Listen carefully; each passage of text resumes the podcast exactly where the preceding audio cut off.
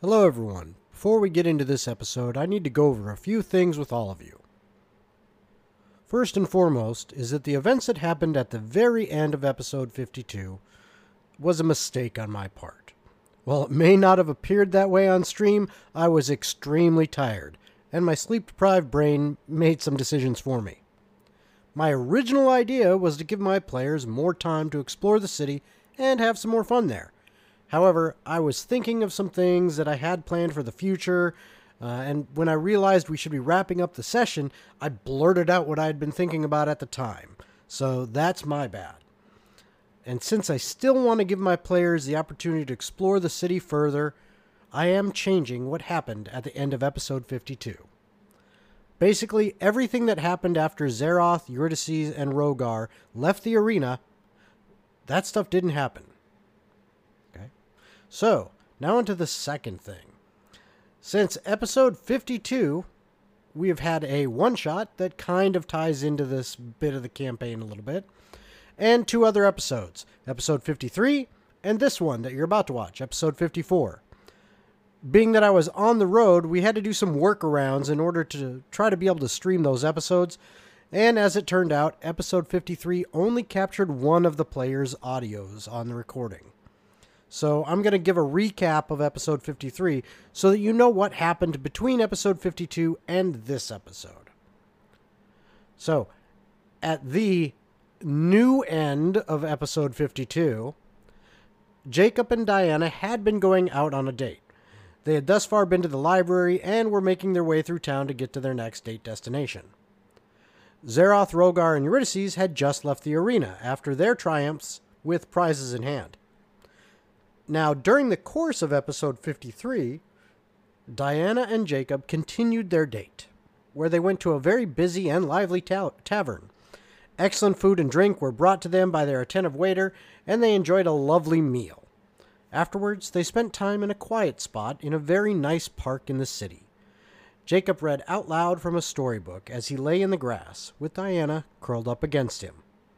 As she began to get so comfortable that she nearly drifted off to sleep, Jacob prompted her awake and took her to the finale location for their day together.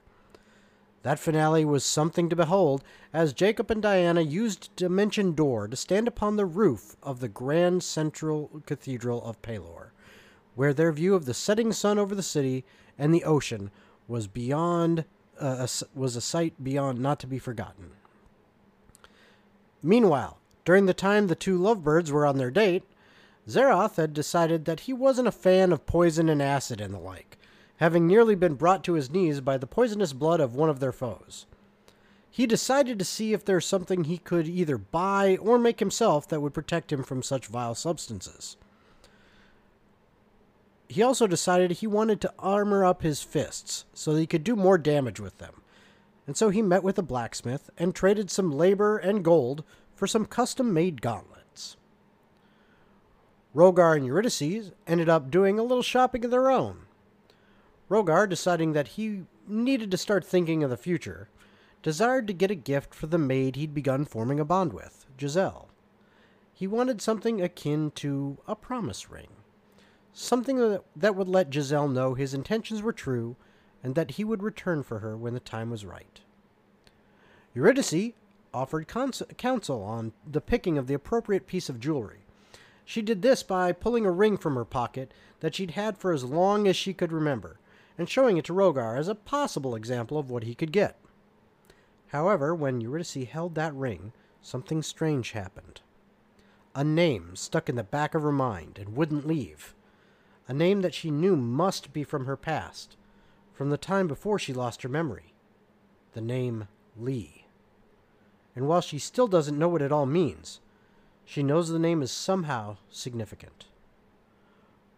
Rogar eventually went with a beautifully designed pendant that he described in detail to the jeweler as to how it should look, what stones to use, and what metals as well.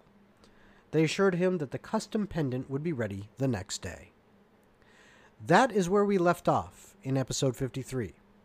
So, now on to episode 54. Hope you guys enjoy it. Once again, sorry for the uh, the technical troubles, but things should be back to normal now. Hope you enjoy.